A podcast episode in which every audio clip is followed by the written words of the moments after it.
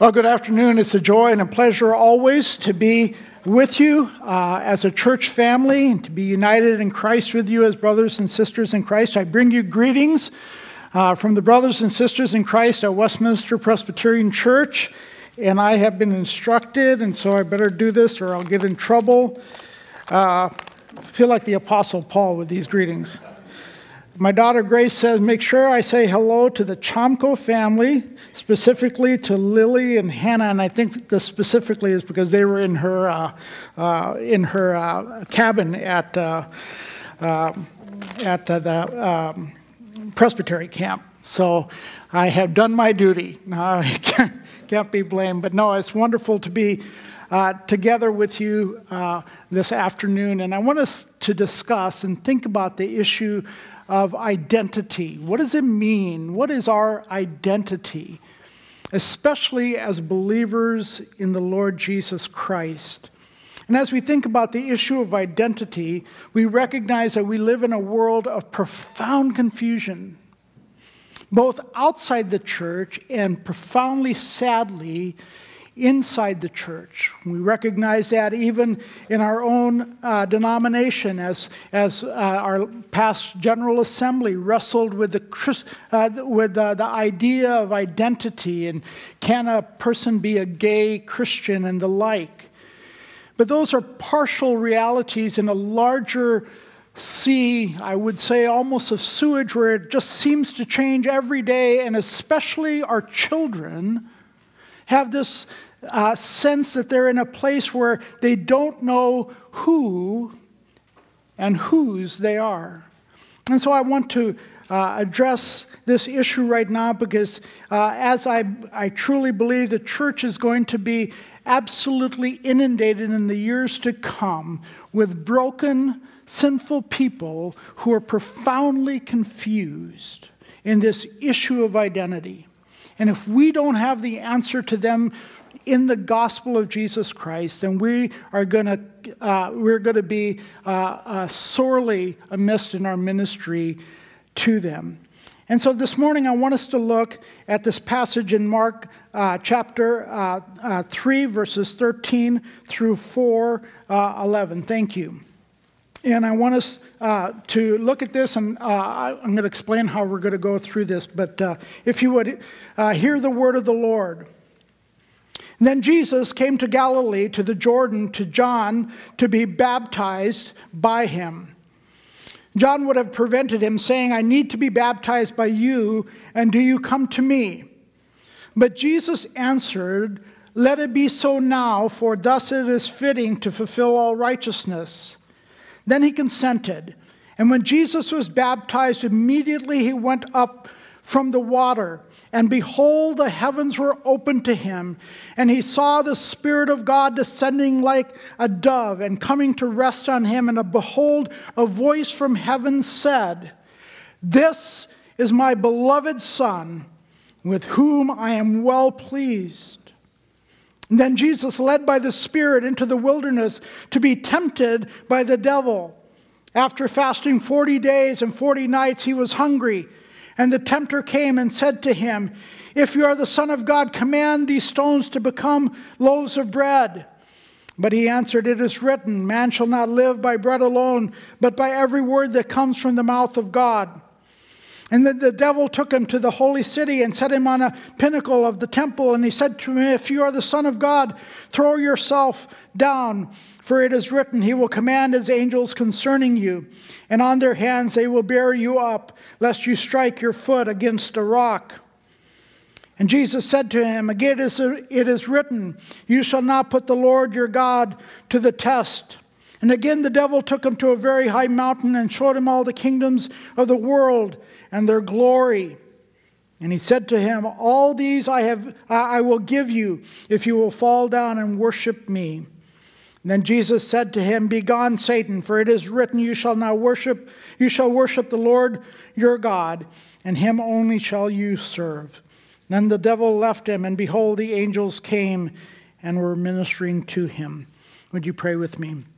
Our Father and our God, we come now in the name of Jesus. We ask for an outpouring of your Holy Spirit, both on the preacher and on those who hear, that your word with clarity would come forth. Father, that even in this time that we have, that you would open our eyes to the deeper, richer, more fuller truths of the gospel. For those that do not know Christ, even in this setting or maybe online, Father, that your spirit that knows no bounds and your word that is not chained will speak to their hearts in such a profound way that you, Lord Jesus, would call them to life as you did Lazarus.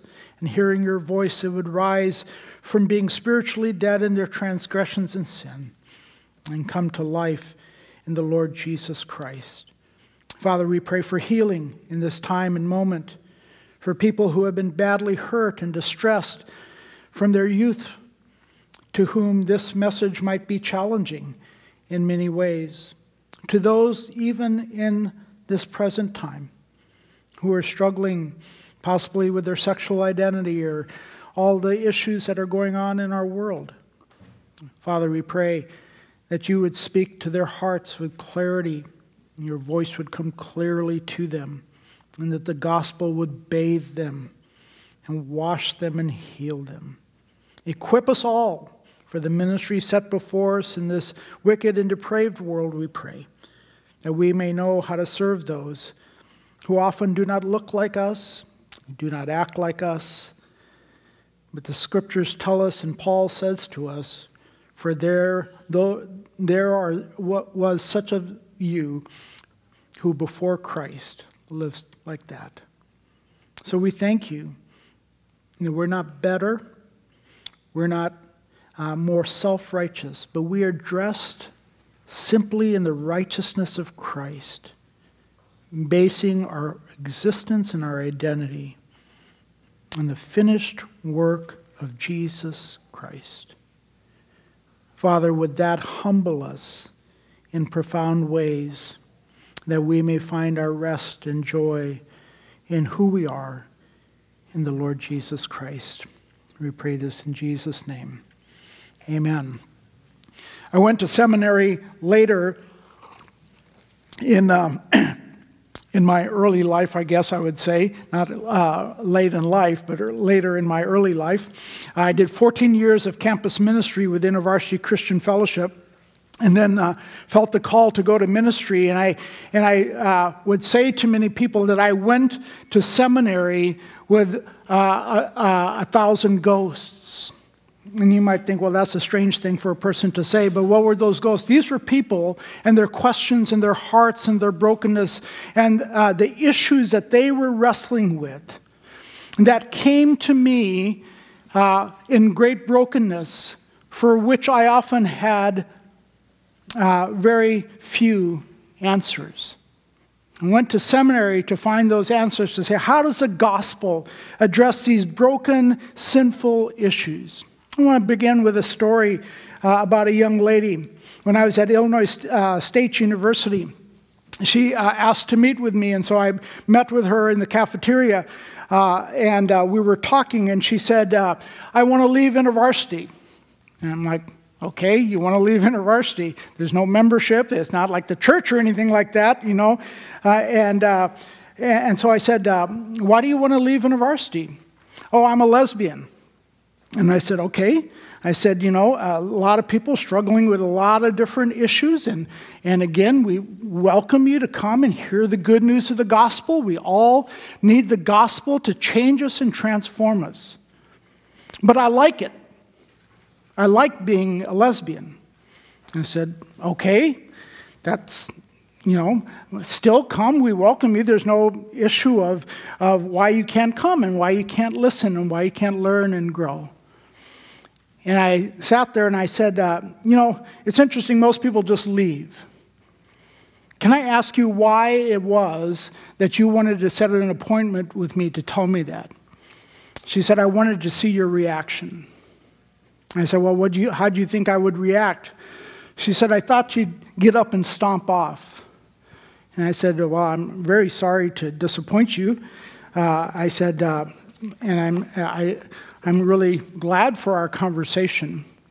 And I can remember it as distinctly as though it was yesterday, this crowded cafeteria. We're sitting there, lots of voices, and I can not tell you other than the work of the Holy Spirit, I had this compulsion of the strangest question in my mind to ask her. There was a lull in the conversation. And I said to her, I have a very strange question to ask you, but may I ask you a question? She said, yes. And I said, what was your father's nickname for you growing up? Now, I can't say it from the pulpit, but it had to do with excrement. She said, whenever he called me, that's how he addressed me. And she had no clue with how she was wrestling with the issues that she was wrestling with from such an abusive father. 3 years later, I was at SIU Edwardsville with the InterVarsity group, and I was meeting with two young ladies in the Goshen Lounge, and they were struggling. One was a cutter, cutting her wrists, and the other one really struggled with an abusive past. And so I decided to share this story with them. I shared this story, and one of the girls snickered. I thought it to be a little bit rude, and I said to her, can I ask why you laughed? And she said, that was my father's nickname for me growing up. And the other lady said, my father called me a female dog. That was his nickname for me. How do those realities shape a person's heart from youth so that they come profoundly crippled in need for the gospel? Almost to a point that they cannot ask, almost to a point that they cannot talk about those realities. And they struggle with the issue of identity. Many of us in our Christian homes struggle with our own issues of identity, profoundly, maybe not that severe at all, but we struggle. We're one of many children and we seem to get overlooked, or whatever the issues might be. Some of you are middle child people. That's me, right? We have that middle child syndrome. Whatever that might be, and it seems like, oh, that's nothing compared to those realities. But sometimes in the quietness of our heart, due to the issues that are going on, it shapes us and it shrivels us, and we wonder who we are. And so this afternoon, I want us to look at this passage, and what we're going to do is we're going to walk through it as Jesus would have happened to Jesus, and then we're going to walk backwards through it in application. Now, it's interesting to note that there are only two places in the New Testament where we hear God the Father speaking to God the Son. It's at the Mount of Transfiguration, and it's at the baptism of Jesus Christ. And both times, it's the same message. At the Mount of Transfiguration, it's for the sake of the disciples. This is my beloved Son, with whom I am well pleased. Listen to him.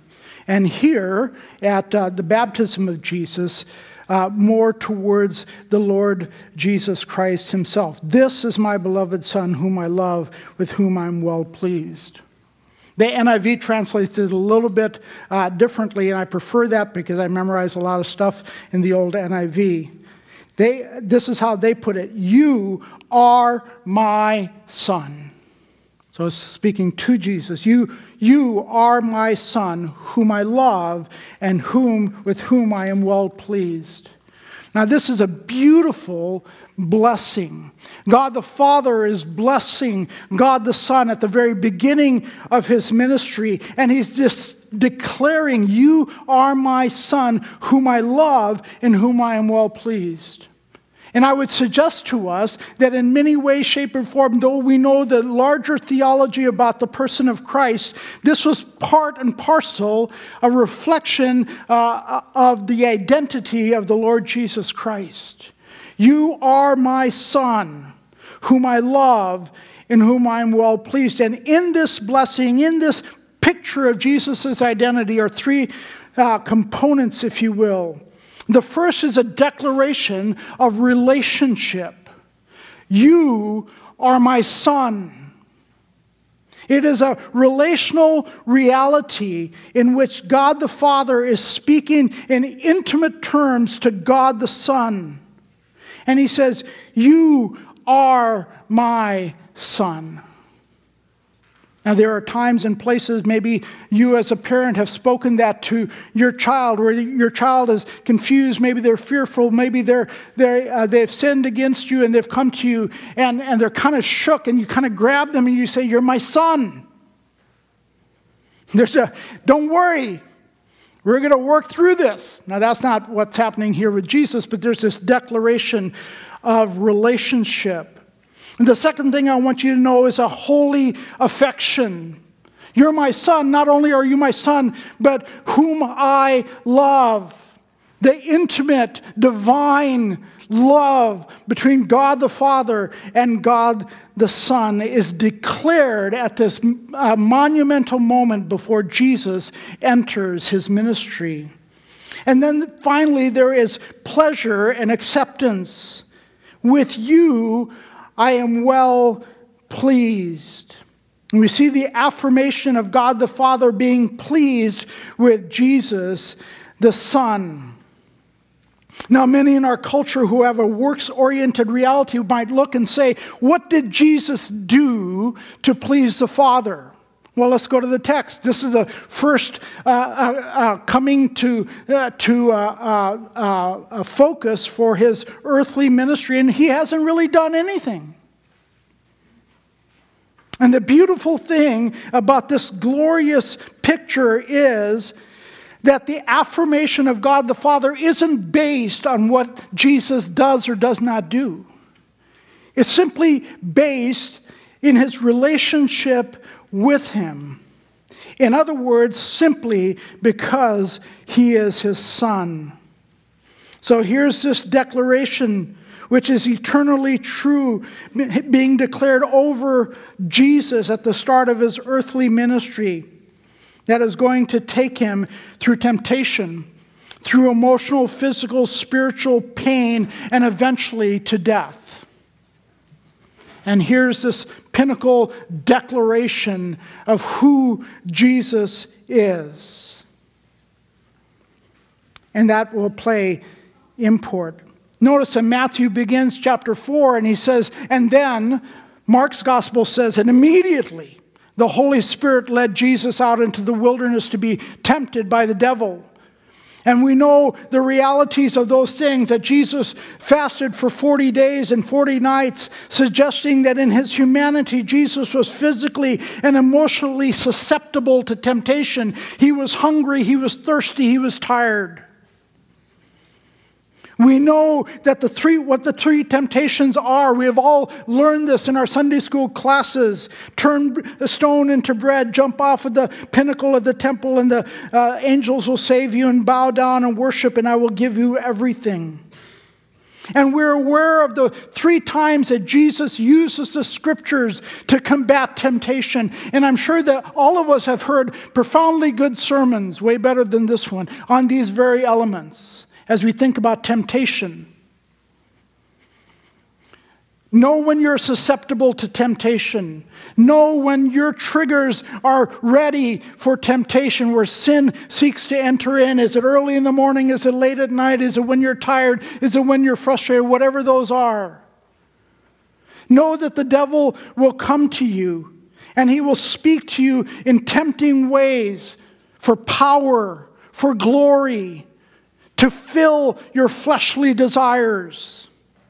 And then finally, know your scriptures, boys and girls, so that you can hide God's word in your heart that you might not sin against him.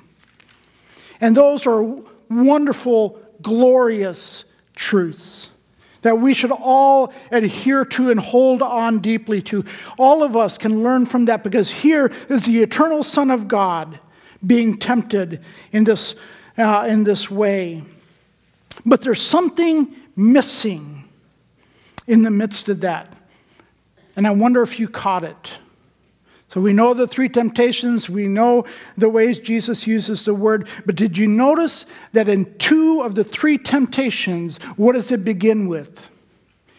If you are the Son of God. God the Father just declared, "You are my son." And the very first thing that comes out of the tempter's mouth is this: if you are the Son of God. The temptations are as much an attack on Jesus' identity. Prove it. Show me. Show yourself worthy.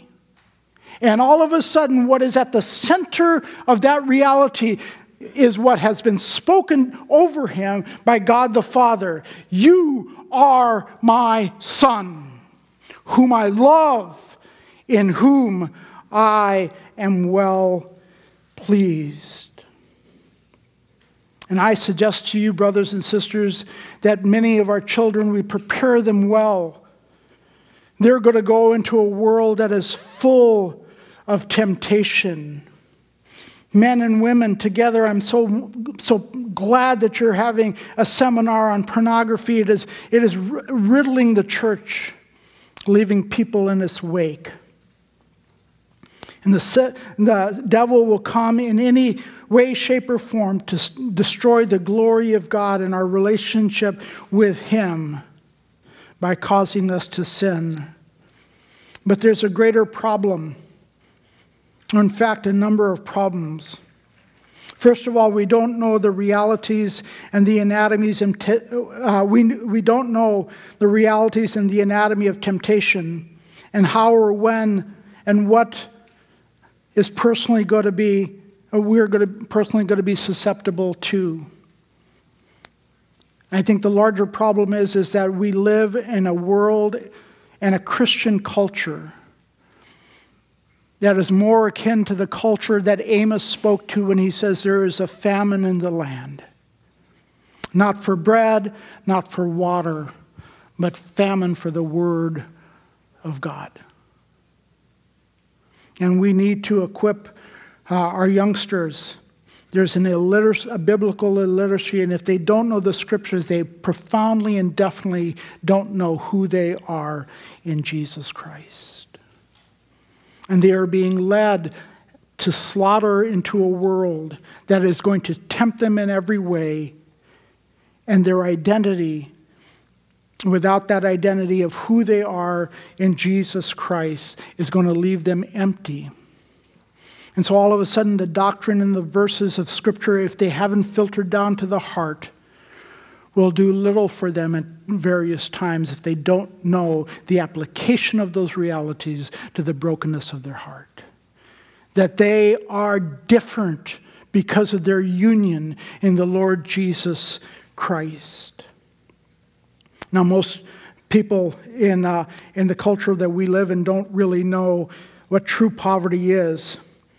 I grew up in Pakistan, and in Pakistan, most of the people who are born poor in Pakistan, 99% of those people will die in that same poverty. There's just absolutely no opportunity for wealth and upward mobility.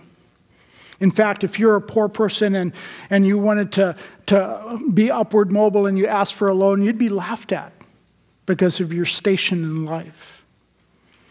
And so because of that, there's a lot of people who beg on the streets. And it's a horrible, horrible sight when a hungry child or a hungry man or a hungry woman comes up and they hold their hand like this. But I want to suggest to us that many of our children in the church are walking out into the world like this, because they're empty in their hearts, because they don't know who they are in Jesus Christ. And they go out into the world and they say, give me something of substance that will define the reality of my own brokenness. And the world and the devil will be all too happy to meet that reality. But there's a big difference between this and this and this. And what do I mean by that? When we know who we are in Jesus Christ, then we are full to overflowing. We are no longer hungry and needy, but we can now bless others from the fullness that is ours in Jesus Christ. And if we don't send our children out in that reality, they will go out with their hand stretched out empty. They might be rich in the realities of our culture, but they might be of great spiritual poverty, because they don't know who they are in Jesus Christ. Now you can look at the research of many research organizations that look at the church, and the church is dying. Did you realize that the PCA is the oldest denomination in America? Now what I mean by that is not that it was the earliest founding, but in membership age, it's the oldest denomination in America. And fewer of our children are returning to our churches. And so we will die off in 10 to 15 years. And our children are not returning. And oftentimes it's because they haven't been prepared. I want you to notice just a little bit about the anatomy of temptation, because this is what our children will face when they leave into the world.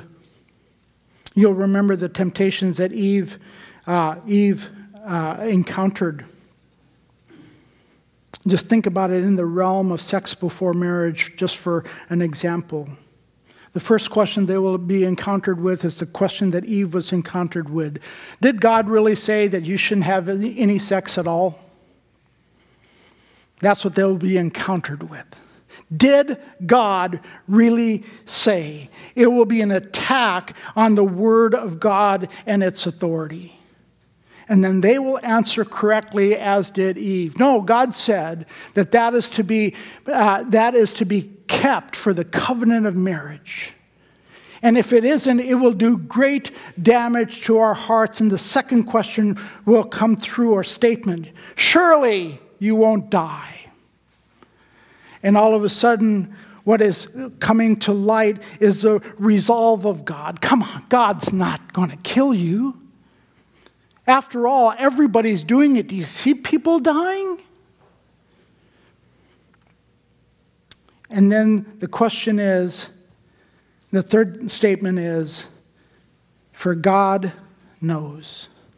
And finally, the goodness of God and his motivations will be challenged. God doesn't want you to enjoy the fullness of life. You don't know what you're missing, and God's holding back on you. And all of a sudden, the Word of God will be challenged, and within the Word of God is the reality of who they are in Christ. So who are you this afternoon? And we come to this fundamental question of who you are. So let me walk through this passage kind of backwards, if you will. Remember the blessing. You are my son, whom I love, in whom I'm well pleased. And you might say, okay, Pastor, I got that. It applies to Jesus, not to me. What's that got to do with me and my emptiness? Surely you're not saying that I am the Son of God. I'm not. But the missing piece in the issues with temptation and identity is our union with Christ Jesus. That inseparable union with Christ. And the scriptures tell us that the glorious reality for the true believer is that if we're in Christ Jesus, all that is Christ's is ours. Now, I don't say that any way, shape, or form in the health and wealth malarkey that you might hear. But all that is in Christ is ours. Ephesians chapter 1, you have been blessed in the heavenly realms with every spiritual blessing in Christ Jesus. So know without a shadow of a doubt that if you are in Christ, that all that is Christ is yours, including this blessing of God the Father.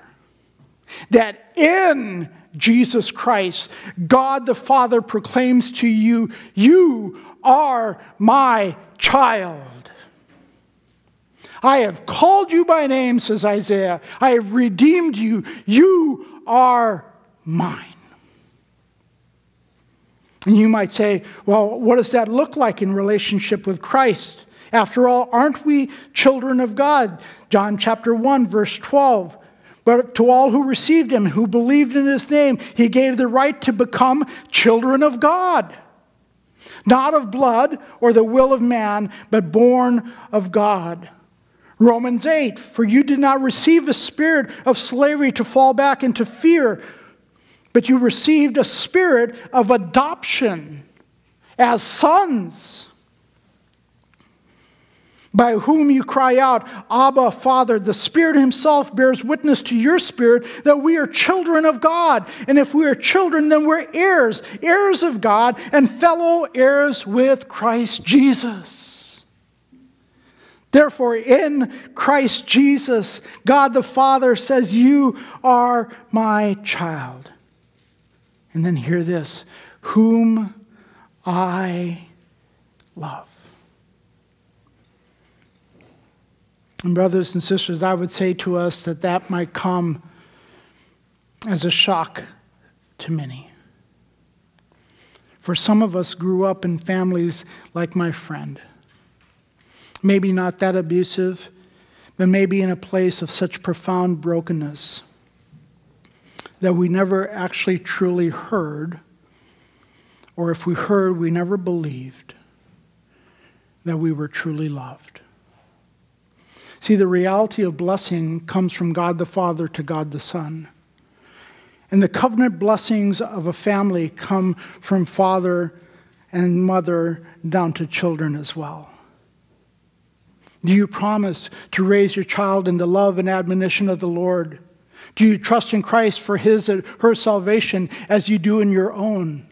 We take those vows at the baptismal fount. And far too often, sometimes we fail to live out those truths and do those very realities. But it is through the covenant family, through the blessings of the fathers and the mothers to their children, that those realities of doctrine begin to seep into the heart, where often the opposite is happening. And as much as many have been crushed, many have been left devoid of the blessing of mothers and fathers and the like, whom I love. Do you realize this afternoon, that if you're in Christ Jesus, God the Father cannot love you anymore, and neither can he love you any less than he already has. Oh, the deep, deep love of Jesus. Vast, unmeasured, boundless, free. Do you believe that about your heart, your situation, your circumstance? That God the Father in Christ Jesus loves you with an everlasting love. And then the blessing goes on, with whom I am well pleased. Now that's a hard one, because sometimes we didn't know the blessings of pleasures from our parents. We always did everything wrong. We always were the goof up or the mess up or the whatever. But in Christ Jesus, God the Father says, I am well pleased with you. Now some of you might be sitting here and saying, yeah, that's great, Pastor, but you don't know my past. God could never be pleased with my past. The reality is that his pleasure is not based upon your doings or your not doings. It's based on Christ Jesus and your relationship with him. And in Christ Jesus, you are today dressed in the righteousness of Christ. And he sees you in that righteousness, and he is well pleased. And in the reality of being well pleased is a gateway to sanctification, because it frees us to know that whatever we do, fall or fall short or go long, it doesn't really matter, because we're loved, we're redeemed, we're seen as righteous in God's sight.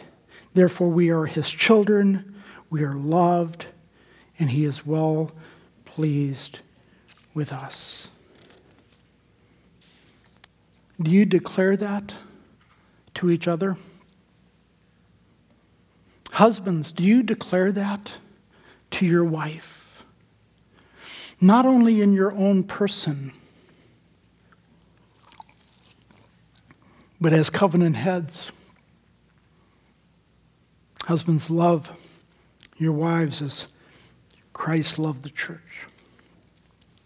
Parents, do you bless your children? Do you declare to them not only your love, but the love of the Father? Do you discipline them instead of punish them?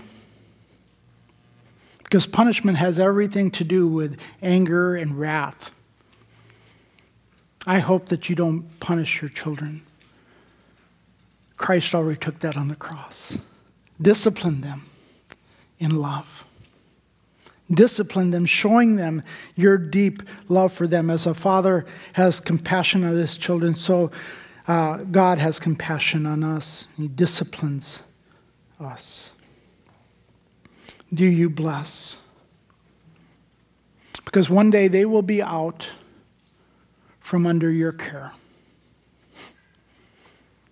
And they will be in the world, and they will be alone. And they will be afraid, and they will be tempted. Will the scriptures have come down from their knowledge to their heart through your blessing, through your instruction, through your modeling to one another, that they might know that they are complete, not only in your love, as imperfect as it is, but in God's love? When I was a little boy, last time I came here, I shared about my sexual abuse with you guys. And I can remember being a little boy, I was alone, never spoke to anybody about that till later on. And I would be afraid, I couldn't sleep at night. Most nights I couldn't fall asleep. It was horrid, wretched. And there'd be some times where there'd be a thunderstorm and I'd come in to my mom's bed and I'd say, "Mom, I'm scared." And she'd usually be too tired to get up and take me back to bed, so she'd just pull back the covers, and I'd be a little chap, and I'd get into bed, and I'd just snuggle up close next to her, and she'd put her hand and rub my head, and she would sing to me, "May the Lord bless you and keep you. May the Lord make his face to shine upon you, be gracious unto you. May the Lord lift up his countenance upon you and give you peace." And somewhere in there, I'd fall asleep. In the comfort of the warmth of my mother, her hand on my head, her voice singing to me. When I was 20 years old, my mother was electrocuted, and she was killed in Pakistan. And I returned to Pakistan, and I returned to my boarding school where I lived for most of my school years. And we had tin roofs. And one night it was storming. Hail, rain, the electricity was out. And I woke up a 20-year-old man scared to death. My mother had died just weeks earlier. There was a storm outside and there was a storm within. And I was completely and utterly alone. And I remember walking out into my little apartment, and I laid down on the couch, and I got up almost in a fetal position. And I was just so scared. And with a quivering lip, I began to sing to myself, "May the Lord bless you and keep you. May the Lord make his face to shine upon you, be gracious unto you. May the Lord lift up his countenance upon you, give you peace." And this overwhelming sense of peace came in the midst of this darkness and the lightning flashing outside. And I learned a profoundly important lesson. And the source of the blessing sang upon me was never from my mother. It wasn't her warmth. It wasn't her hand on her head. It wasn't her soft voice singing to me. She was simply a conduit, but the source of blessing was God the Father. Because now she was gone, but the blessing and its reality on my identity continued, because it was of eternal reality. And I say that to you because you will speak into your children now for a time, and then they will be gone. And one day they will be in that place of temptation or fear. May they know that the reality of the glory of their home was not simply from their parents' comfort, but from their Father in heaven, who never leaves them or forsakes them. Do you realize that you're loved by God? Maybe you're not a child of God. Maybe today God is speaking to your voice. And if you hear the voice of God and you realize, I've never really believed that reality, that Christ died for me, that God so loved me that he sent his son into the world to die on my behalf, then trust in Christ and rest. And allow God to bring healing and peace and blessing into your life. Do you realize that you're loved by God and that you're well-pleasing to him? Let me just end with this. Imagine, if you would, a young child going off to kindergarten. Some of you don't have to imagine. For some of you, last week was that reality as your children went off to school maybe for the very first time.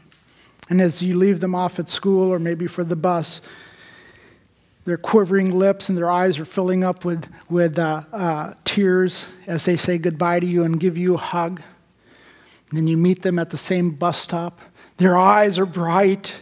They're so excited. They come down. They run into your arms. You hug them.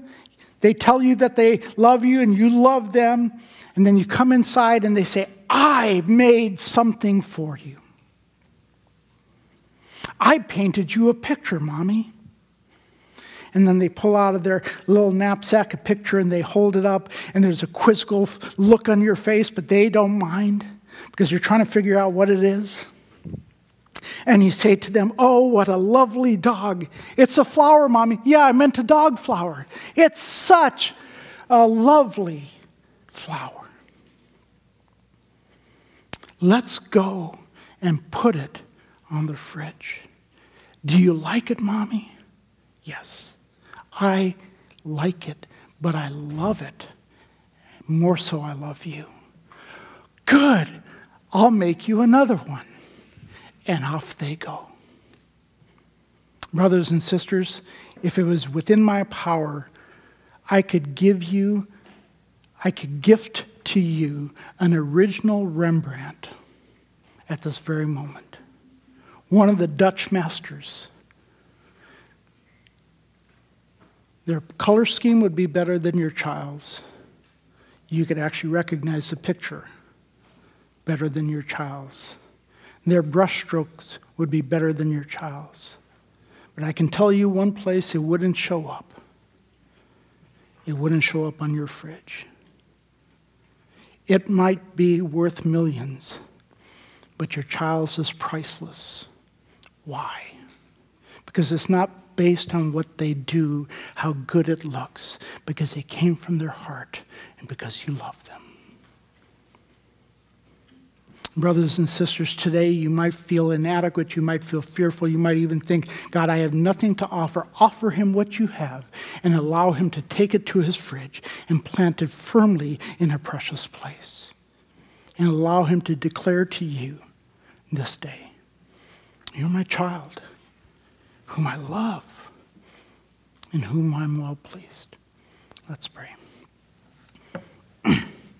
Father, we are so grateful for the riches of all that we have in Christ Jesus. Without Christ, we are beaten and broken, naked and alone. We're of no value. And Father, thank you. And while we were yet sinners, enemies, and dead in our transgressions and our sins, you sent Christ to die for us. And in Christ, you opened to us the riches of your heart. Father, I ask for an outpouring of your Spirit to take those riches from a doctrinal mental reality to an inward heart reality as well. Transform and change. Help us to know who we are, not just in who we are, in the circumstances and the situations that shape us, but who we are in the finished work of Jesus Christ. We thank you, Father, for the table that is set before us, where you invite your children to come and partake. Thank you that it is so simple and yet so profound. Embed these truths in our heart even as we partake and feast on Christ spiritually in our hearts. For we pray this in Jesus' name. Amen.